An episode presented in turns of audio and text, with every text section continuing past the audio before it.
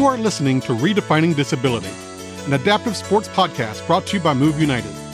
I am your host, Sean Butcher, and I have the privilege of serving as the editor of Move United Magazine, the nation's leading adaptive sports publication. Each week, tune in to hear how sports have made it possible for our nation's adaptive athletes, training tips from the best coaches and program leaders, and news on the latest technology, equipment, and trends in the industry. Dan Knossen graduated from the U.S. Naval Academy and became a Navy SEAL. He would deploy multiple times to Iraq and Afghanistan and served as a platoon commander for SEAL Team 1. In 2009, on a night mission in the Afghanistan mountains, Dan stepped on an IED, losing both legs in the blast. He would later be awarded a Purple Heart and Bronze Star with Valor. Never one to shy away from a challenge, Dan eventually earned a spot on the 2014 US Paralympic biathlon team. The Harvard University graduate would return to the Paralympic Games in 2018, winning 1 gold, 4 silver, and 1 bronze medal. He is now training to compete for Team USA once again at the 2022 Paralympic Games. We talk with Dan about the sport of Nordic skiing, about getting outside, and the benefits of being in nature. So Dan, I always love when I'm talking to a fellow veteran, I always start by asking what prompted you to sign up and to serve our country?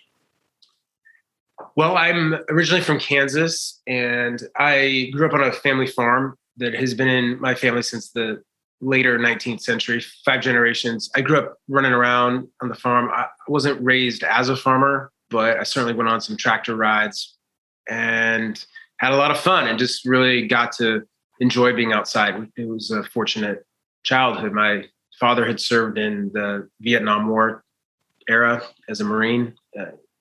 His father had been a World War II era soldier in the Army. Mm.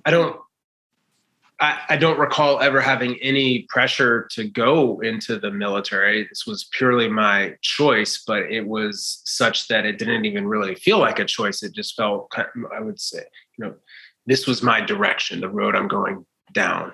And then it just was a matter of, well, which service do you want to go to? I wanted to combine military service with furthering my education and going to college. So I naturally gravitated towards wanting to attend one of the U.S. service academies. Geographically, the Air Force Academy was the closest, but I didn't have any desire to really fly a plane or sit in a missile silo for my career. So I thought, and was just kind of gravitating to infantry-like units. So I thought I'll apply to West Point for Army Infantry or Army Special Forces and apply to the Naval Academy for the Marine Corps. And in my senior year of high school, I found out that I got into the Naval Academy, and I was really excited about that because I did not want to go up to West Point, New York. I had gone up there a senior year in high school as sort of a tour weekend, and it was gray, and the uniforms are gray, and the Hudson Valley was gray. And it's called the Long Gray Line. Uh-huh. And then when I went to the Naval Academy for the kind of tour weekend, it was, right outside the gates, it's the Annapolis, this colonial town. There's a lot going on. There was an Army-Navy soccer game that weekend, and Navy won, and everyone was all excited. So I thought, well, this is in addition to having the opportunity to go in the Marine Corps, this is the school that I'm going to go to. And I was very, very fortunate to have been accepted because I think applying from Kansas, it's a little bit easier than in other places in the country to get accepted. But I was very, very excited to go, but also a bit apprehensive, not knowing what to expect when I got there. Yeah, no, you painted that picture very well. I mean, Annapolis obviously is just about 40 minutes from where I live, and a beautiful town right on the bay and on water, and the Naval Academy is right on the water. So yeah, you painted a very, very good picture of that, and why you'd want to go there maybe. and so obviously you went to the Naval Academy. What did you study? Well, I was an English major at the Naval Academy. The fact of the matter is that every graduate from the Naval Academy graduates with a Bachelor of Science. So I have a Bachelor of Science degree in English literature, which is a little bit of an oxymoron, but I love literature. I really, as a kid, I loved reading books about war. And that to answer your first question about why did I choose the military, I think a lot of that has to do with the reading that I was doing as a kid. And I still love to read. And one of the things, I love history as well, but one of the unique things about literature is that you have a little bit of artistic leeway, the author does, to create scenarios that are not necessarily tied in by historical fact, like a historian writing about history. Mm. And so you can create scenarios in war that are maybe truer than writing history, so to speak, or truer in a different way, in the human way. And that is something that I do like about books and novels and literature, and in particular war literature. Right. And as you know, history is told by one perspective anyway, so why not allow an author or not a historian maybe kind of share a different lens or perspective, like you said, the human lens or perspective maybe then, and you're still getting history, right? So every piece of literature is still kind of rooted in some sort of a historical context or period or something. Yeah, absolutely. Yeah. And so I know, obviously, as a cadet and as someone that's going through, what year do you have to typically make a decision on kind of what your route is in terms of service? Sure, you do make that decision formally your senior year, and you find, which is called the first class year. You find out later that year. So for us, they call it a service. It's a big day. It's a really big day. It's in, I believe, later in January. So at the beginning of the second semester, you go in. It's organized via company. You find your assignment, and you realize what are you going to be doing after you graduate. And by this time, I was dead set on wanting to be selected to go to BUDS, Basic Underwater Demolition SEAL School. Things had changed. I went to the Naval Academy wanting to be a Marine, but in the beginning of my senior year, we're choosing what we want to do. A lot of the people that wanted to be selected for SEAL training, they're putting as number two a choice to go typically into surface warfare, to be on a ship, because the argument was, well, you still have a chance to go to BUDS from a ship, from the fleet. And a certain proportion of the officers who get to go to BUDS every year do actually come from the fleet. It's not a big amount, but there are those. And so the theory went, if you put ships as number two, that would indicate you really are pretty serious about wanting to go to BUDS. I put the Marine Corps as number two because 9/11 happened my senior year, and we knew that we are going into a different world as we graduate, unlike even the class before us, the class of 2001. They graduated and they were going into a peacetime world. So this is going to be different. And it was based on the nature of those attacks and what the U.S. response was. The Marine Corps and SEAL teams were going to be directly involved. And so that's why I wanted number one and number two choice. And in my case, I was fortunate enough to get one of the 16 spots to go to BUDS. Yeah, that's kind of my graduating class. Huh, that's amazing. And so let's talk about once you obviously get into the military, where were your duty assignments or duty stations? Sure. I reported to Coronado, California, a month after graduating from the Naval Academy for basic underwater demolition SEAL training. A tough place to report, by the way. Coronado has, on this, for those who may be listening that do not have exposure, experience, knowledge of Coronado, it's a quasi-island. It's not technically an island, but it sits off of San Diego. It's connected to San Diego's downtown by a very tall bridge, kind of at the northern end, tall enough for naval ships to pass under the middle of it. And it's connected to the south, which is very, very the southwest corner of the United States by an 8-mile, pretty narrow strip called the Silver Strand. And it's a narrow beach. And the BUDS compound is about 200 meters south of the historic Hotel del Coronado. Now, things have changed lately. The whole SEAL teams at BUDS, I believe, are even moving 8 miles to the southern end of the Silver Strand. At least the teams have moved. And I think Bud's is due to follow. It may not be there yet, but in 2002, when I reported out there, you had a pretty big contrast between this really premier luxury hotel just to the north, and then this pretty Spartan, austere SEAL compound, Bud's compound, where you're doing your training. And it was an amazing ability for Coronado in the middle of the night or 2 a.m. to feel like you are the remote end of the earth with no civilization. And you feel like the only people out on the beach. But it was exciting for me. You know, I'm from Kansas, a landlocked state, and being in Coronado and in San Diego was just really exciting. And how long is Bud's school or Bud's training?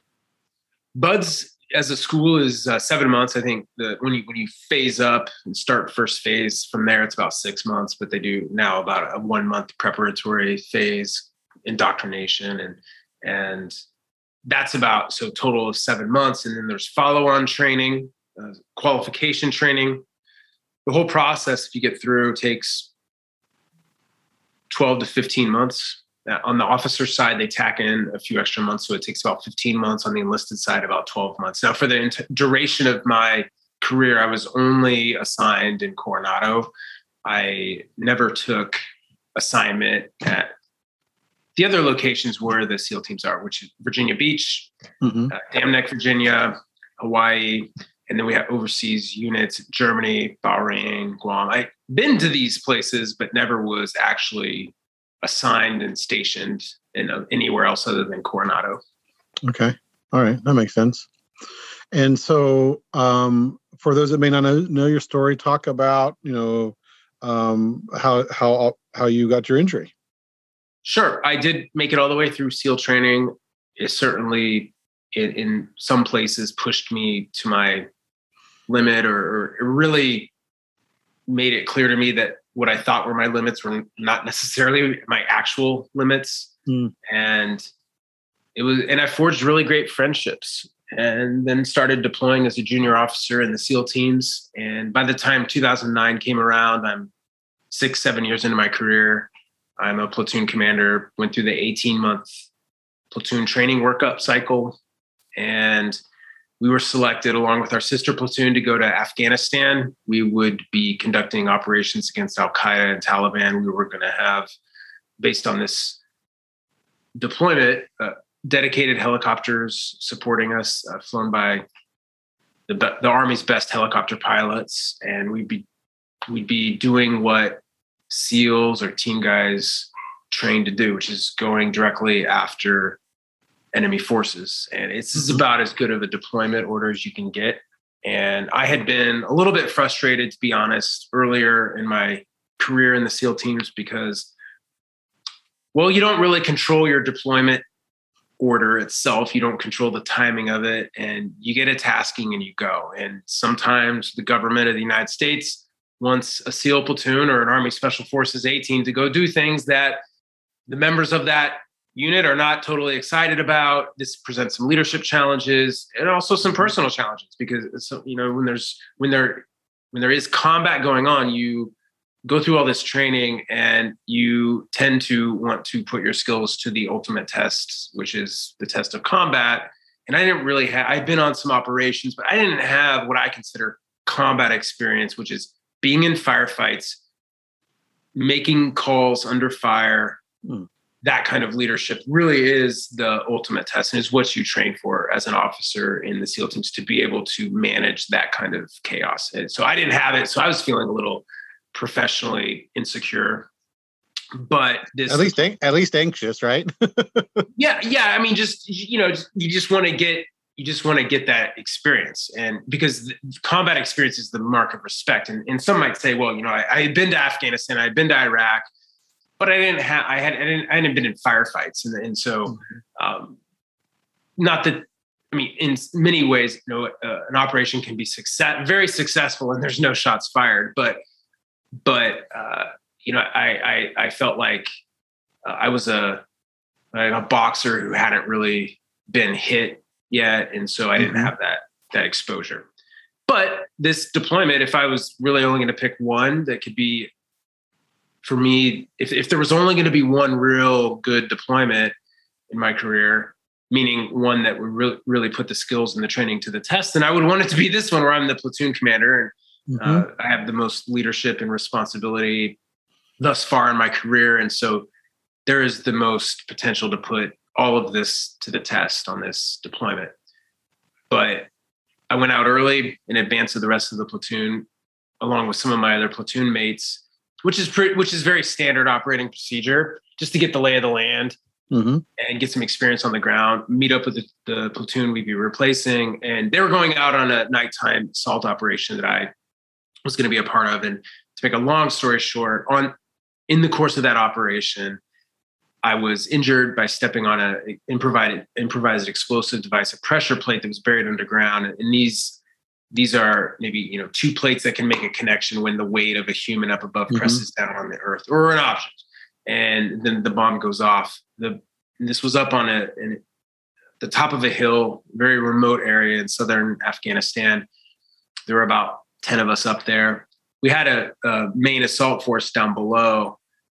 Part of this operation was about to commence. And my teammates responded really, really just amazingly. They selflessly put their own lives on the line to try to get me out of this situation. There was a scramble to get the helicopters back. The helicopter was getting really low on fuel. They got me down off this hill. It was very, very painful to go through the process of getting off the hill through a lot of pain, being dragged over the rocks to get down.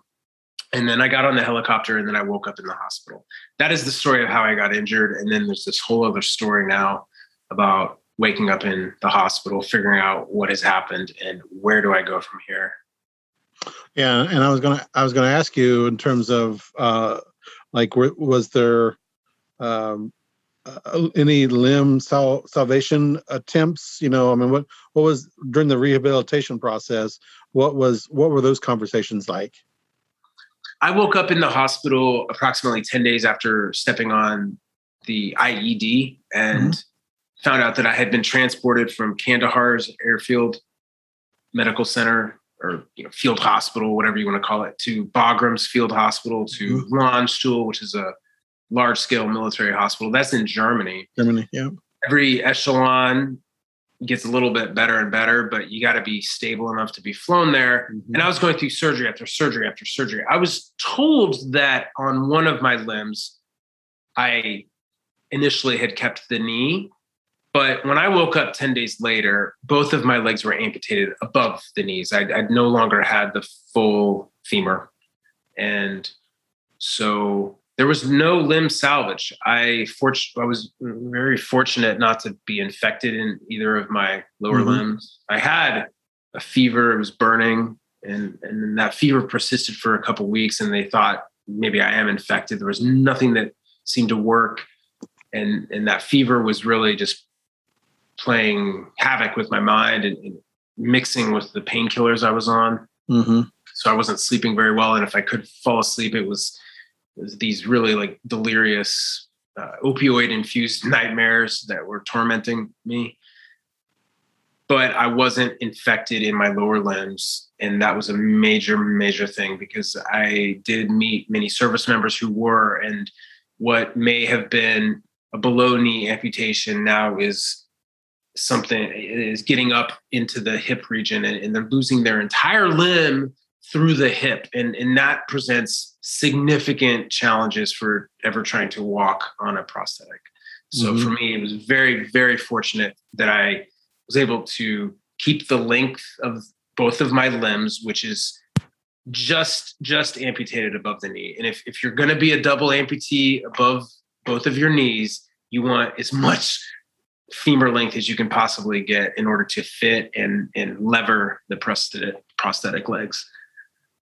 Yeah, it's a good point. I mean, obviously, you want as much of that limb as possible to have something to work with, right? And to have that flexibility in the hip to be able to be able to walk. Yeah, absolutely. When you get out of, I was at Bethesda Naval Hospital in the beginning, and I was going through surgery.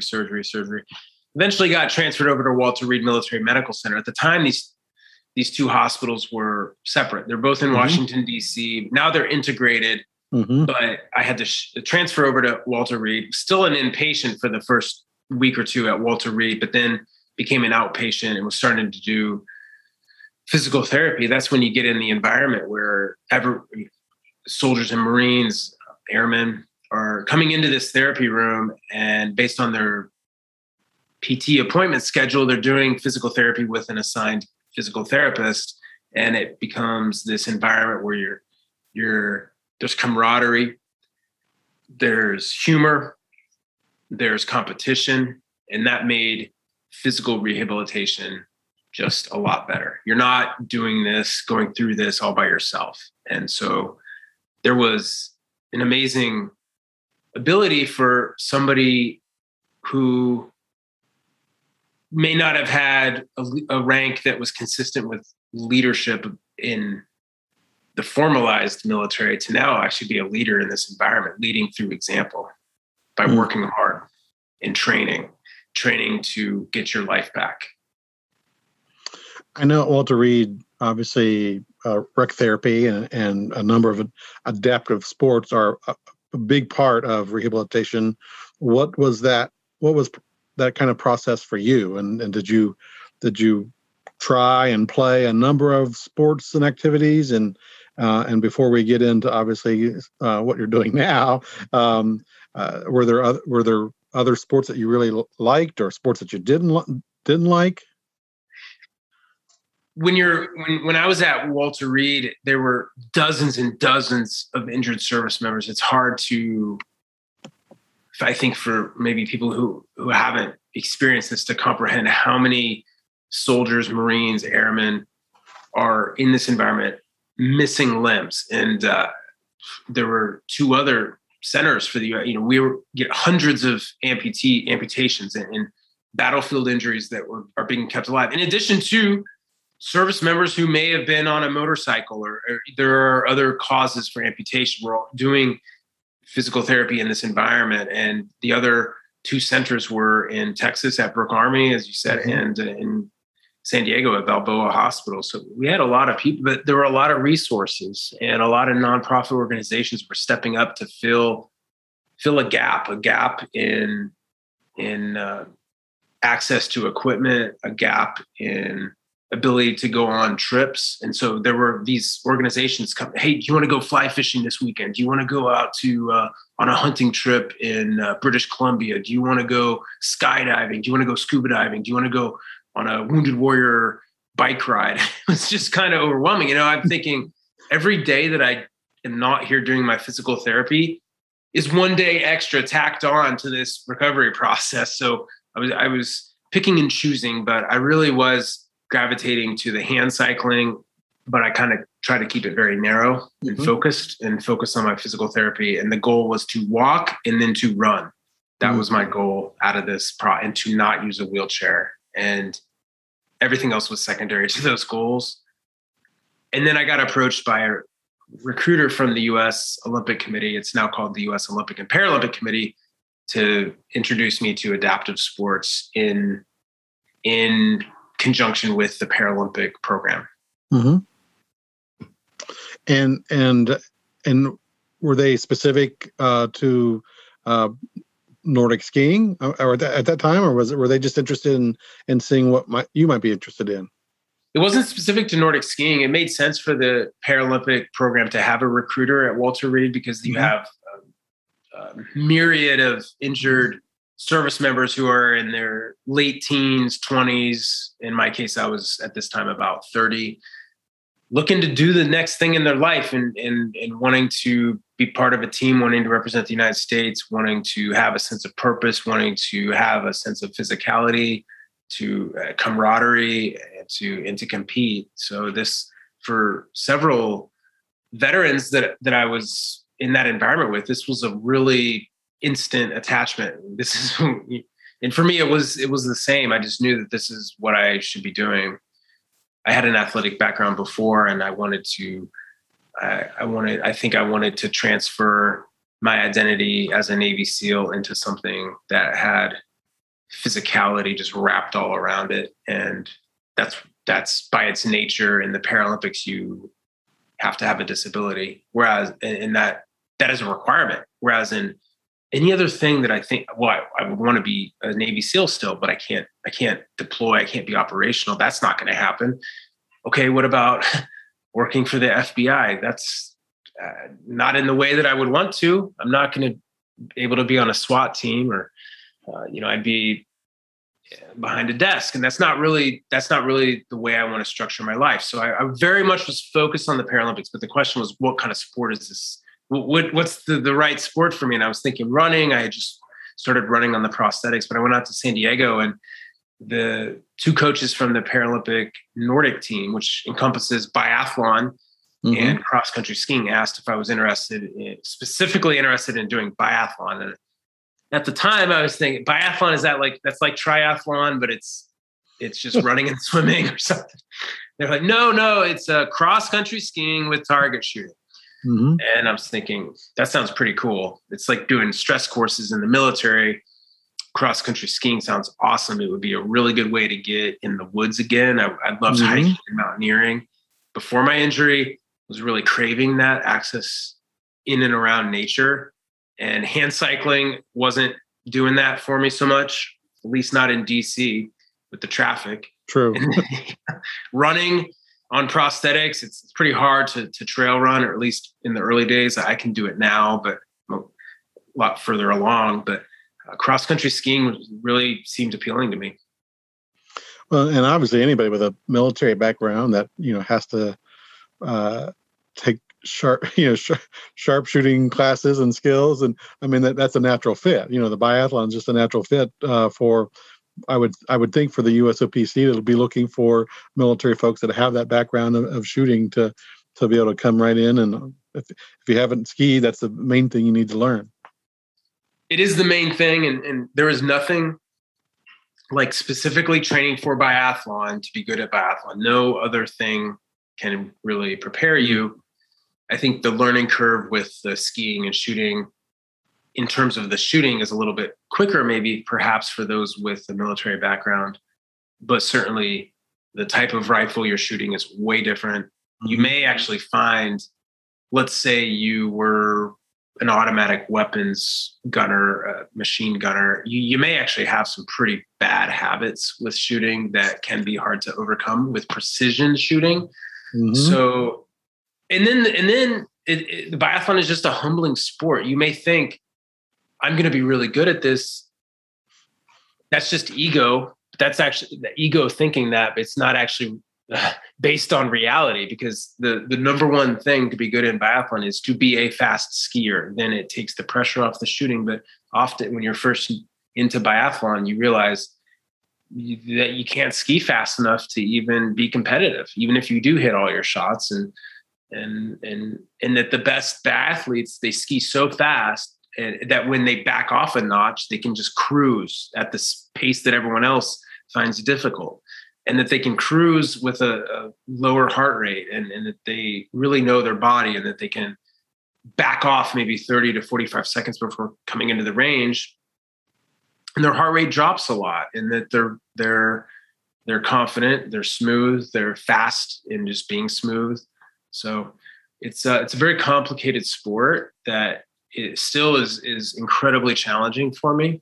And I think even when I watch Olympic biathlon, the best in the world still have bad races. It's just one of those sports.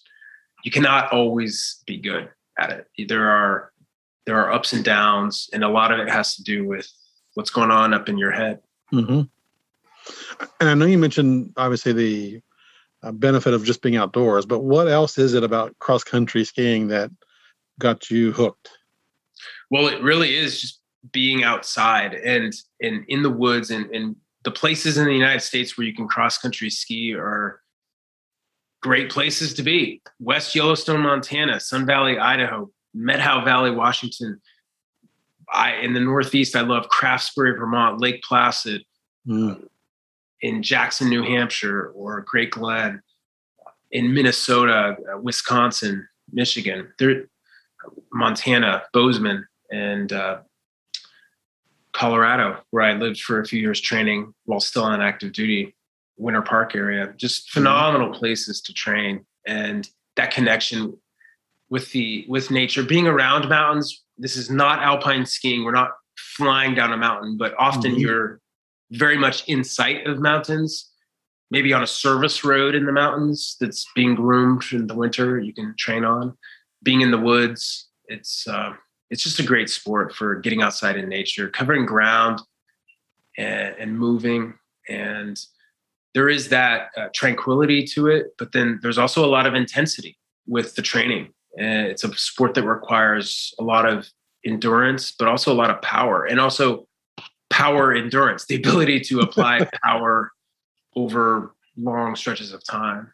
And so there was a lot that appealed to me, but number one was the aspect of nature. But number two was this idea of just personal growth after being low in the hospital, kind of at ground zero, to see progress in my life, to follow a training plan that's written by expert coaches, and to see that growth, be part of a team, and to travel, to work towards long-term goals that are going to be difficult, but you put your training to the test in competition overseas. And then there's this incredible travel aspect to it as well. Skiing in places like Norway, Sweden, Finland, Russia. I've skied in Germany, Italy, New Zealand, Argentina, Canada, all over the United States.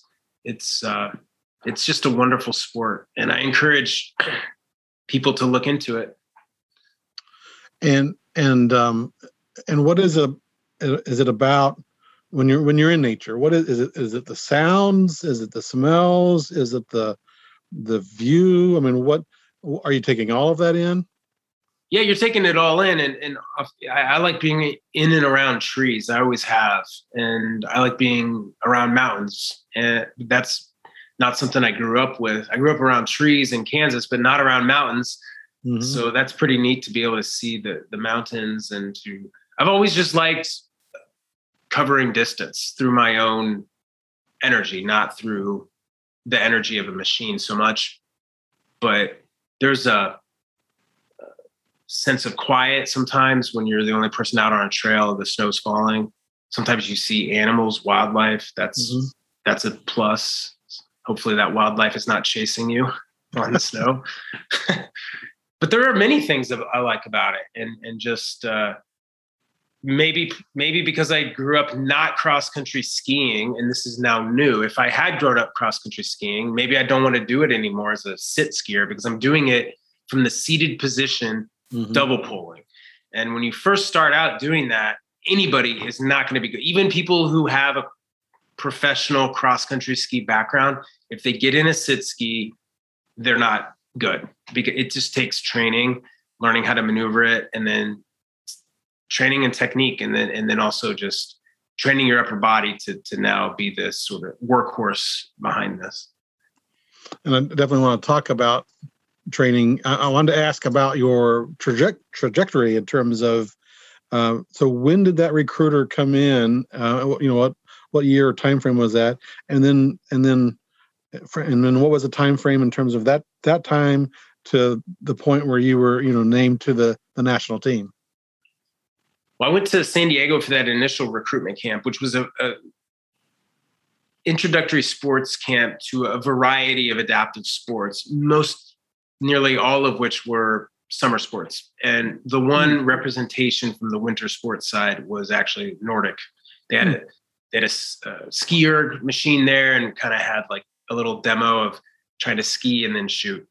That camp led to being invited to Camp on Snow a few months later. This is now going to be late November 2010. Okay. So a year and it's about 15 months after my injury, I'm showing up on an introductory camp on snow in West Yellowstone, late November, around Thanksgiving. And it was dumping snow, and I didn't really know how to keep my stumps warm and what kind of clothing to wear. And the sit ski was kind of like a lawn chair over two cross-country skis, not exactly the right kind of seat for me based on having a double leg amputation. So I was really slow, but I did like it. And it was enough it was compelling enough that I thought, okay, this is the direction I want my life to go. I don't exactly know how to make it happen because I'm still in the military, but let's just see. I want to do this. And so I had, after that, a major surgery to remove a colostomy bag that I had. And so I had to recover from that. By the end of August 2011, I was leaving Walter Reed for good.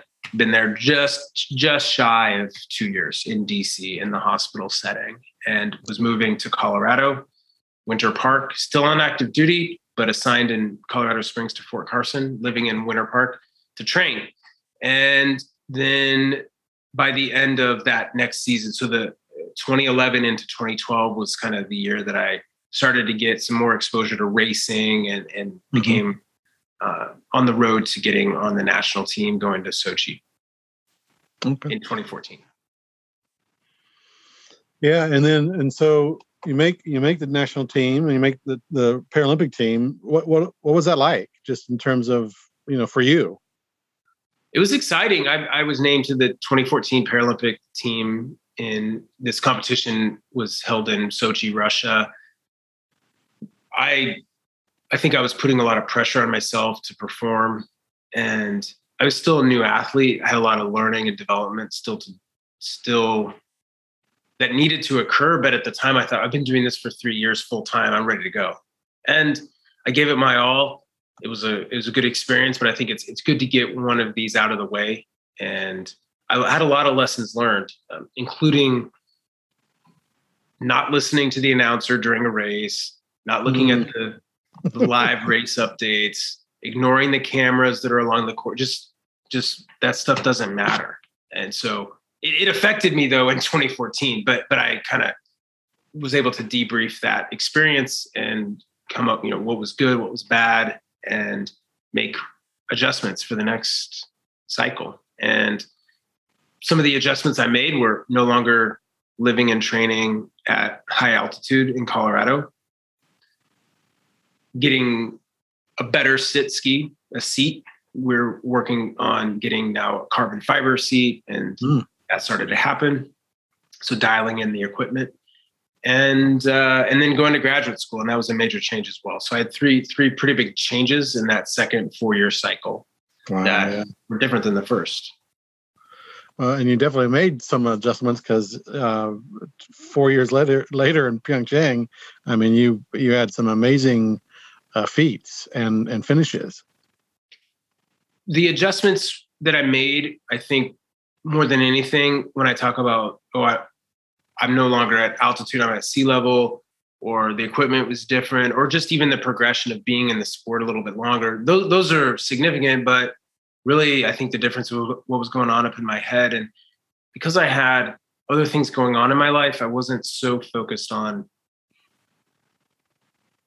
results, on expectations, on outcomes, on meeting all of this, because I had a lot going on in graduate school and was focused on that. And it just sort of took the pressure off of competition, because I thought, my competition isn't in graduate school working on a master's degree right now. I mean, this isn't, and what I'm doing is setting me up for other phases in my life. So I just want to go and have fun. Racing is awesome. I was craving competition because I hadn't been doing a lot of it while in school, and enough to be able to qualify. Certainly was skiing up in New Hampshire and Vermont on the weekends in the winter, but I was ready to go. I was really looking forward to it. I certainly was not burnt out or over raced, which can be a problem by the time the Paralympics come around in a given season, because it's in March and maybe you've been on snow 4 or 5 months at that point. But I hadn't that year, and I was in a good place mentally, because I just was thinking, I want to go out and race, just see what I can do, see how deep I can dig, cross the finish line, knowing that I gave it my all, not really thinking about anything that happened yesterday, or if I missed a shot 5 minutes ago, it doesn't really matter. I mean, it happens, I can't undo it. So just kind of being in this kind of present focus moment, and that served me well. I think in my entire Paralympic career, going on about 10 years now, I've never had a 6-race competition, which we typically do in our World Cups, World Championships, and at the Paralympic Winter Games. Never had one go as well, not just in terms of results, but just in terms of my mental focus and just kind of, I get being in a state of flow, or I don't exactly know how to define it, but it just seemed like the races were, although I was going very hard, it was sort of like an effortless kind of effort where I wasn't trying too hard, and things were just going my way. And a lot of times in other races, things aren't going my way and the competition's pretty stiff. But on this one, it seemed like all of this was just kind of lining up. Physical peak, a mental kind of peak, and at the right time when you want it to, on a 4-year cycle that can be very difficult to achieve. Maybe it's the hardest thing to achieve in the cycle of a Olympic or Paralympic athlete, because it's 4 years, and to time that is quite challenging. You're right. Timing is difficult, and it's a long period of time for you. I mean, really, if you think about it, it's a long period of time to focus on that training and the period leading up to that one moment. Well, because you were so present and because you were in that great mental state, did it make the medals you won in Pyeongchang sweeter, or because you were more relaxed and not as focused on some of the things that can get in your head or get in the way?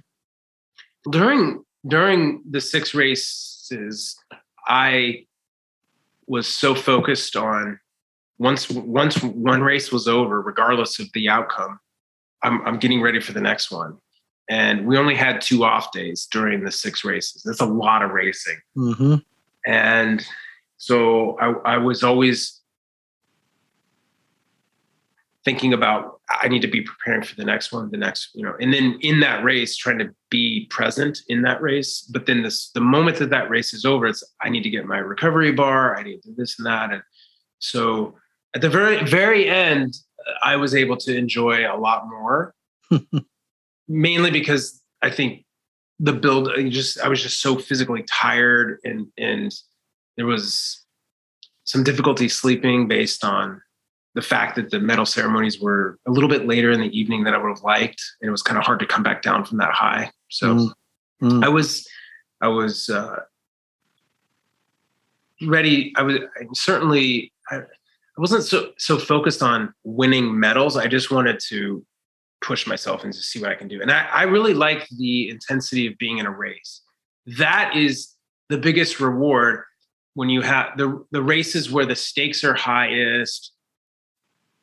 And even if I'm not focused on the medals from those races, still though, there's just more intensity in the races at the games, at the Paralympic Games. And so to be in that race, in that moment, going as hard as you possibly can, that is why I do it. Not because of a medal, or it's more about that intensity where you're really just trying to go as hard as you can. So that's what I was focused on. And when it was over, it's kind of like, oh, whew, that's over. But you want to keep racing. I don't want to wait till the next season and that's over. Now, I got like 8 months for it, till I can race again. But so it's tough. And this one coming up in 2022, which I'm very much focused on and training for right now, I want to try to have a similar mindset, but also perhaps enjoy or soak in the experience a little bit more than I think I did in Pyeongchang because of everything that I just said. Yeah. And I want to, I think, wrap our conversation with just by asking you about training. So, when we could kind of look at it twofold. One, how do you train? Or let's say you're interacting with a new athlete that's come to a camp for the first time. How would you recommend that they train if they want to take on this sport and compete, at these competitions, or maybe even one day at the Paralympics? Sure. My advice to a new athlete interested in cross-country skiing is, first, it's great that you have this interest because it is an awesome sport. And regardless of what level you may make or what level you may not make, the sport itself is worthy of trying and pursuing, because it is just at any level, the level of just touring across the snow through the woods, it is still a great thing to do, a great activity. But if you are inclined to want to pursue racing at the national team level, at World Cups, on the Paralympic circuit, that requires a lot of commitment, not only in terms of time, but in terms of your geographical location. Mm. You really need to reorient your life to where you are on snow at a cross-country ski center or near one for 4 to 5 months out of the year. You have to make that commitment. You cannot make progress in this sport if you're not willing to, or if your life is not oriented in a way where you can make that commitment. So it does require a lot of time and effort, but also just that I guess, reorientation of your life, which is not easy to do. The other thing is that the training times for cross-country skiing, it's not like being a cyclist or a swimmer where you can get your workout in pre 8 a.m., go to work, and then train again after 5 p.m. We're training at typically 9 to 11 or 9:30 to 11:30 in the morning. That doesn't lend itself very well to a lot of kinds of work, but with work from home or with maybe part-time work, there are ways that it can happen. And the other, the second session maybe is 4 to 5 or something. So it's a little bit difficult in the winter to balance this sport with other things. And I think that's an important thing to think about. It's certainly an awesome sport, but it is a huge commitment, but well worth it in my opinion. Dan, is there anything we haven't talked about that you'd like to bring up, or any last words of wisdom or advice for anyone that might be just looking into wanting to try this? Well, I appreciate your questions. They've been great, and I think I would say that again, that cross country skiing is well worth it. It's a beautiful sport. I encourage people to tune in this year to the Olympics and to the Paralympics that are going to be in February and March 2022 in Beijing, China, if you want to learn a little bit more. And certainly if someone is interested in Paralympic cross-country skiing, I think there are ways. You can go on the US Olympic and Paralympic Committee website, the Team USA website, go under sports, go under Paralympic sports, find Nordic skiing. You can there's links to send emails to the coaching staff. That's one way to get involved with adaptive skiing, and they'll be in touch with you. We are looking for new athletes all the time in the variety of categories. And I should also say, it's not just sit skiing like I do. There are two other categories. One is for visually impaired athletes to ski with a guide. Cross-country skiing, you're up, you're skate skiing or your classic skiing, 2 skis, 2 poles, you're getting after it with your guide and you train together. The other category is either minor leg impairment or arm impairment, and you're skiing standing up. You're either skating or classic skiing, and depending on the impairment, you'll have 2 skis, you might have 1 pole, or you might have both your poles, depending on how you can do it. But so those are the categories, and it's a team that is really looking to get new athletes right now. So please reach out if you're interested.